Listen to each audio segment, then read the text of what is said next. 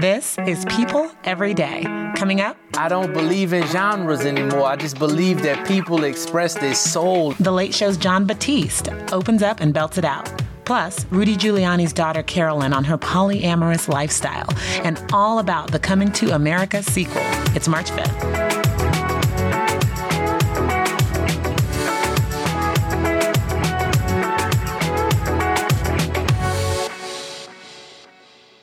Hello, everyone. Welcome back to People Every Day, presented by Macy's. I'm your host, Janine Rubenstein, and it is finally Friday. We are going to have some fun today. Later on in the show, I chat with musician, Late Show with Colbert, band leader, and newly minted Golden Globe winner, Jon Batiste, who offers up a little serenade to take us into the weekend. So you do not want to miss that. But first, let's talk about what's going on in the world of entertainment and beyond. With me today to break things down are editor of People.com, Zoe Ruderman, and entertainment projects editor, Mary Green. Hi, guys. How's your Friday going so far? Hello, Janine. How are you? I'm good. I'm good. Hey, Janine. It's going well so far, but we're only a few hours into Friday. That's true. That's true. Any exciting quarantine weekend plans? I know that's like oxymoron. Watching a lot of TV, isn't it the same every weekend? Pretty much, pretty much. Um, okay, so so so let's let's talk about what is is really blowing up out there. Um, first and foremost, Rudy Giuliani's daughter, Carolyn Rose Giuliani, uh, has been very outspoken in a new Vanity Fair essay about her life um, as a unicorn. Um, she is polyamorous, and she just makes it plain that she is the third partner in a lot of different relationships or for couples looking to have threesomes. Um, Zoe, t- take me through like what you would say her her motivations behind being so forward about her personal life is in, in this article. Yeah, and this was really candid. It got, you know, very open, very honest. She really did not hold back here. She really gets into the details of what it means to be polyamorous. This is not her just kind of skimming the surface. And I really think her goal here is to destigmatize. She talks a lot about how this is a taboo. She talks about how people have responded to this in the past. And I think she wants to make clear this is a very valid choice and not only valid, but this is something that can help people if they feel like, you know, this is the direction that they want to take their lives. This is a story as much about her mental health and her happiness as it is about her sexual preferences and what she chooses to do. Wow. And and and one of the things that that got me was just, you know, her really just throwing out these misconceptions um, that people have about sexually adventurous people and and how they're not responsible or um, you know how they're never going to find someone like all these things that people have said to her face on dates and things like that. And she just kind of says like you know this is my life this has actually made me better but at the same time um, this of course is a stark contrast to when you think of her last name, when you think of you know her father, when you think of this extremely conservative um, figure, there, there there's a bit of a conundrum there. But uh, Mary, I just I guess I'm wondering, do you do you feel like this is an example of how you know differing ideals can coexist in a family, or is it is it more complicated than that? I think that's part of it. Um, one thing she didn't go into at all, of course, is the relationship with her father. Um, so we don't really know how she's received in her own family, but rather, in a way, how she's received by everyone else other than her family. She also reveals that she went through teenage anorexia, mm-hmm. uh, eating, an eating disorder. So that certainly would have been while she was living at home. Um, I thought that it was strikingly intimate, actually, in its portrayal. Um, I give her kudos. Yeah, I do too. And also, let's remember, in terms of her relationship with her father, this isn't the first time she's written an essay yeah. for Vanity Fair. She, you know, two weeks before the election last year, she wrote an essay saying, vote for Biden and Harris. You know, she has tried to separate herself from that last name. That does not stand for who she is, she believes. Um, so, yeah, as Mary said, she doesn't get into how she's perceived by her family. But I think what's so important is that she talks about how she's been perceived by the couples that she goes on dates with, Yeah. that she engages with sexually by her friends, that kind of by breaking down these barriers and showing this is actually a very valid and normal way of living and living sexually and saying that people kind of, they understand it. And she talks about this one couple that she had a relationship with and how she actually helped that couple. So I think, you know, Mary, as you said, like the detail that she goes into Yeah. and the intimacy, it's actually really helpful because we have so many cases of, you know, celebrities, big names talking about their sex lives, frankly. They're being very candid, but we mm-hmm. don't have people who live polyamorously talking about the terminology or how careful people are. You know, Janine, you mentioned like the reaction she gets is you're mm-hmm. irresponsible or, you know, how, how does it work with STDs? And she actually says the opposite might be true, that we're even more careful and that there's a script for talking about these things. And and and also just the texture about her personally and emotionally in a relationship, like how she says she does eventually want to find a monogamish relationship, like like some of the couples that she's dated, where she has a strong bond with with another person, and you know they they open up their their love lives to others as they see fit. So just it was it was kind of mind blowing for me to just hear how candid she was. Totally. And I think the hope is that women who are in her shoes, but maybe not kind of brave enough to come out and say this, might be inspired to live a little bit more liberally. And, you know, listen, I come from my background is Cosmo magazine. So like I am all, I'm like a sex positive Mm-hmm. I'm all person. Like, do your thing. yes. Like, and you know, she talks about how she was like a little bit stifled sexually until this world opened up to her. So I am all for her kind of like putting the playbook out there and saying, this is a world that exists. If you think this is interesting, this is how I did it. Um, one line that really stuck out to me is she said, I want to live in a world where we talk about sex as comfortably as we talk about food or the weather. Um, I don't think we're quite there yet. Not I think about like yet, every Zoom call starts with the weather. I'm like, how would that go if we started with Like, our sex how lives? was your I'd probably sex get life some last calls. night? yeah, yeah. I don't think HR would be thrilled. I already think they're not going to be thrilled with my Google history prepping for this. But uh, yeah, I think, you know, she wants us to take one baby step in that direction. And let's be honest, that goes hand in hand with ending slut shaming, which is Yeah. very much a thing that is still happening. Absolutely. Regardless, you know, even if you're not in a polyamorous open Yeah. relationship. For sure. And I will say, I looked on Twitter. The response she's getting is so positive. I sort of was like, "Oh no, what Yeah, are yeah. What's going to gonna be happen? I had to look hard to find something even vaguely negative. Same. I, I was worried they were going to cancel unicorns after that. Unicorns could never be canceled. Not this kind of unicorn, not the other I kind know. of I just, unicorn. I just, it's all I just, good. I just want to see like the yeah. Speaking of search history, like the unicorn uh, that has to be trending somewhere at this point for people just trying to figure out. Wait, what? Um, Right, and the grandma that clicks on grandma. it thinking it's going to be a different kind of search result and then gets a surprise. Well, okay. Well, another thing, uh, we're going to shift over into Mary's um, territory a little more. Uh, that is getting a lot of positive feedback. Um, Coming to America, you guys, is is out. It is finally here. We had gotten so many of the the you know the trailers and and the the first looks on the pictures and the glorious costuming, but we can actually watch it now, right, Mary? Oh my gosh. Yes, it's the first great popcorn film of 2021, in my opinion.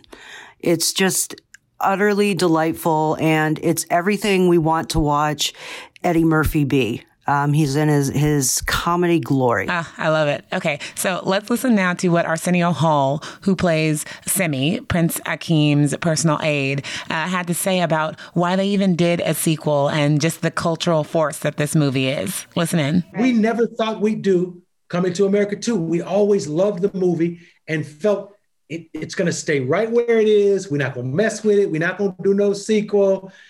And you can't get away from it. Over the years, we would get calls like Beyonce's doing a Coming to America party, and she wants you guys to dress as Akeem and Simi and surprise Jay Z. And one time, Alicia Keys did one of those parties.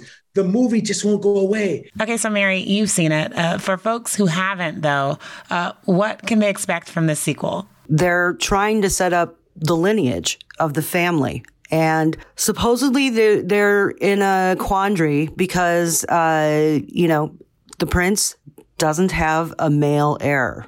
And still in Zamunda, you need a male heir to carry Dated. on the throne. No, I'm kidding. Exactly. Uh, I was going to say this is much to the chagrin of Kiki Okay. Layton's character, who plays one of uh, Eddie Murphy's daughters. Nice. And uh, they find out that during one of the key scenes during coming the original Coming Mm-hmm. to America, the prince fathered a child, and that child was a son. Got it. The mother, of course, is played by Leslie Jones. Oh, this is gonna be crazy. Wait, Zoe, tell me what are, what are your memories of the original film? Like, was this just as as a touchstone for you as it was for me? This was like exposure to a new kind of humor, but I have to say the costumes were such a big part of it for me too, and I'm super excited for the costume design for for the sequel too. I'm really excited for it. But yeah, I have plans to watch them back to back. I feel like I need to go back to it was 1988, right, Yeah. Mary? I need to go back into my childhood, watch it again, and then I'm going to watch um, watch the new one. I am a, a huge fan of Sexual Chocolate. Sexual Chocolate. That was my favorite. We're all going to get calls from HR today, I, think. right? it's really funny too because all of those characters, when you look back at them, and they're all referenced in the mm-hmm. new movie, Eddie Murphy is so smart. He also does a modern take and description of some of the the original characters because some of that same stuff wouldn't quite fly Yeah. today. Exactly. I'm also super excited about some of the new faces. I feel like is it too much of a spoiler to give them away? Like Trevor Noah Yes. and Teyana Taylor. I'm super excited for that. Guys, thank you so so much for talking to me today. So fun. Thank you, Janine. Thank you. Have a good weekend. You too. Next up, Jon Batiste on life, love, and music in the midst of a pandemic. Stay tuned.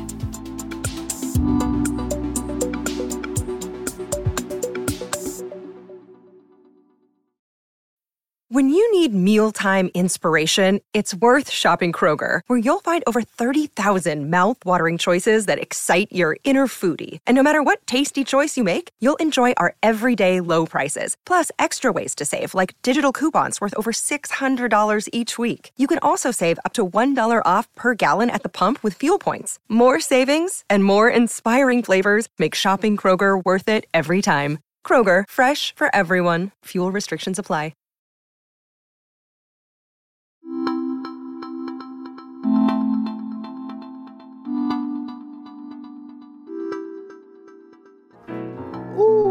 Ah, people in the world today.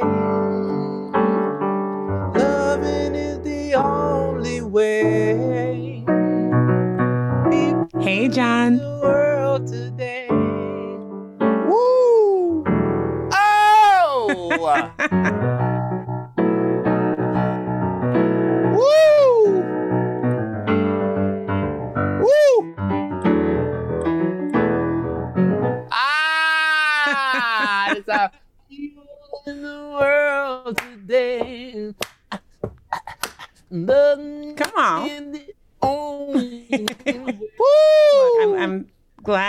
Glad I got you in such a horrible mood. Hey, How are you doing? What's going on?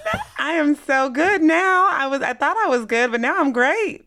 That was awesome. Yeah.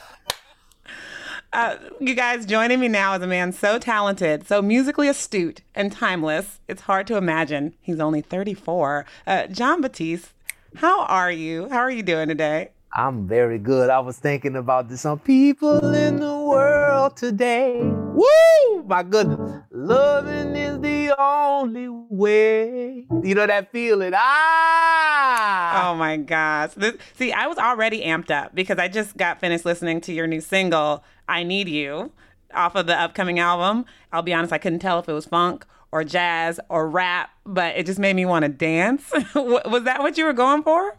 Absolutely. You know, I, I don't believe in genres anymore. I just believe that people express their soul and we all have so many things. We contain multitudes, as the saying goes. And I just wanted to make people feel some joy. Taking, uh, you know, I, I took with that song, I took the the old Lindy Hop dance from Harlem in the 1930s and, and blended that with modern contemporary dance. And that's what the music is. It's like Chitlin Circuit, juke joint music mixed with pop music. It's what I needed. Like, You know what I'm saying? That's what I need right now. So much craziness. I loved it. I loved it. So so okay, we have this album coming, but you like me have a pretty demanding daily gig. Uh, it, it's been six years now since you and Colbert have been hanging out on the Late Show, right? Yes, yes, six years, and it's it's um over a thousand shows. That's a lot.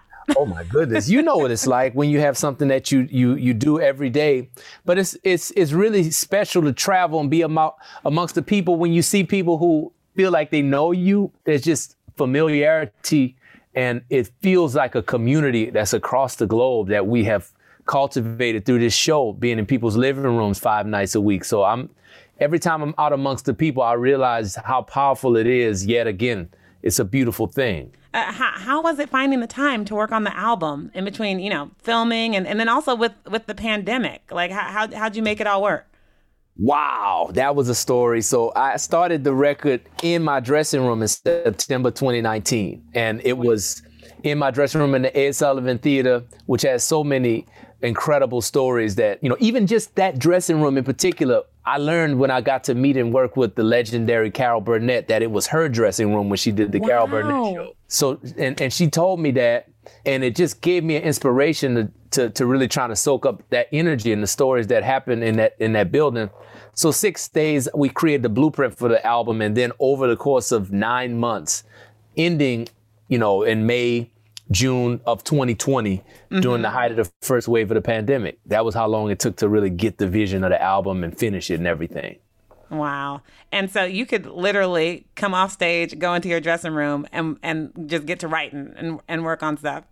Absolutely. We had my, my uh, collaborators, Autumn Rowe and Kizzo, along with several other creatives, musicians, food deliveries coming in and out, all kinds of stuff coming in and out of the dressing room 24 7. And each day we record one or two songs. And those songs I then took and created this album, We Are, from just those six days of inspiration and round the clock sessions in my dressing room. I love it. And, th- and so you have, you know, another single that's out now that people can listen to is Cry. But what were you pulling upon personally for this album? Wow. I was thinking about the lineage of my family and my lineage personally. You know, making the album when I started 33 years old is this age, you know, if you make it past 27, 33 is kind of the solidifying of who you are, the Yeah, culmination. the God year, the Jesus year. Yes, mm-hmm. exactly. That feeling of just coming into my own as an artist and reflecting on my lineage and I hear that accent, that Southern. well, we grew up in New Orleans, but it's all it's it's a part of the whole thing. And then thinking about the black diaspora of culture and music and really trying to create a black pop masterpiece, taking all of the black forms of social music and putting them into a work that synthesizes our experience to this date. And I, I hear there's some, some some love on there. I mean, well, I need you is, is pretty clear about it, but uh, there there's some love notes on there too. So I'm I'm wondering, what does your girlfriend have to say about the album? What, what's Suleika's favorite song? She loves uh she loves Cry, she loves I Need You, and um she really loves um Show Me the Way, which she's actually I sampled her and Show Me the Way. That's so sweet. Yeah, you guys have been together for 10 years. Uh, Suleika Jaouad, she's an Emmy Award winning writer, speaker. Just She's just dope. Survivor, all of In it. the book. Um, Yes. So, how has quarantine treated you guys? Because uh, I've learned a lot more about my husband in this last year. Oh, so, how has yeah, quarantine been treating yeah. y'all? You know, it's been beautiful because obviously there's so much loss and so many tragedies that we have faced both individually, collectively, and then societally. But I find that this time has also been a, a blessing in that it gives us a break to be with each other Yeah. and to evaluate our choices in life and the things that we have been doing when we go when we go back to some sense of normality do we want to go back to those things yeah. what do we want to adjust who do we want to get to know better that we thought we were going to always have that chance to take that trip or to talk talk to and, and see and now we've been apart and we haven't been able to and we don't know when we will be able to so just knowing all of those things have been given a, a, a, chance to process in our mind, in our internal lives, been given a chance to thrive in this way to to deal with all of these emotions and thoughts, the good and the bad and everything in between has been a blessing, I think. Nice. Uh, you you shared a lot of yourself on Soul as well. I want to talk about that um, and what that was like. It was a momentous occasion. I loved watching it with my son and him seeing you know someone that looked like him on just his favorite platform, Pixar. Uh, so so what was it like for you working on that film, and, and did it feel like it had the weight that it it did for a lot of people? It was a very special collaboration. You know, and it was something that I was very pleased to find out in collaborating with them that the authenticity of the music and also my experience. You know, there's parts of the film where even my words are the dialogue, like the first scene when Joe is teaching the middle school band. Um, that's my words and and my music. So they really incorporate a lot of not just the musical side, but who I am and my essence into the story Nice. It was so great. Just everything about the film. I really loved it. And and you could just hear your musicality coming through. So that was dope. Uh, take take me to now. Like I've heard that you've been doing these pop up performances for a good cause uh, throughout the city. So how has that been? Just getting back out there because live music is we're we're missing it. My goodness, you know I didn't know how much I missed that feeling of performing and the sensation of that until we did that performance for the essential workers. You know, we performed at the Javits Center, and this is yeah one of those things that will hopefully be a bridge to bringing the arts back to the city permanently. You know, this is a hundred day festival that I'm working on with a lot of creatives that New York pops up and and um, Governor Cuomo's office, Jane Rosenthal. The team is really great and the artists are incredible. But it hopefully is not just a hundred days of performances. It's yeah. it's the beginning of everything coming back um, safely and responsibly. You know. But thinking back to that, did you ever did you ever picture this? Did you ever picture just how much one joy you were going to be able to bring to so many people on on such a high level? I felt the notion that I was being led somewhere. It's ultimately something that we can never know what we're meant to do or how we're meant to do it, but we just gotta trust the creator has a master plan. We moving with it. We just moving right along with it if we if we're lucky. so that's it. You know, I'm blessed to have that that calling on my life and that gift to be able to bring that. And I just want to continue to honor that and be a good steward of the gift. You know, it's mine now, but ultimately it ain't mine. I'm just the ves- the vessel. I'm just the vessel right now. Such an awesome vessel. Thank you so much, Jon. this is so great. Thank you very Pleasure much. to speak with hey, you. that's it. I can't wait for the album. Hey! That was Jon Batiste. For more on him, head over to people.com. And before you sail off into your weekend, something to make you smile. It has been so hard for so many people having to social distance from their loved ones during the pandemic, especially when you have elderly family members. Well, one woman, a loving daughter named Lisa Racine of Stillwater, Minnesota, has found a meaningful workaround. Her dad, Harold, is 87 and living in a nursing home, so she took up a second job at his facility in order to see him more. Listen to this. I could, you know, take a yoga class or go to happy hour. I'd rather come and mop the floor and clean dishes so I can see my dad. That's one way to be a good kid and a great Samaritan. That's all for today. Have a wonderful weekend. People Every Day is produced by Julia Weaver with help from Fallon Harge, Maureen Malarkey, and Eliza Sessler. Executive produced by Christina Everett and mixed by Mary Dew and Bahid Frazier. People's executive producers are David Flumenbaum and Zoe Ruderman. Special thanks to Mangesh Hattikudur, Will Lee, and the incredible staff at iHeartMedia and People.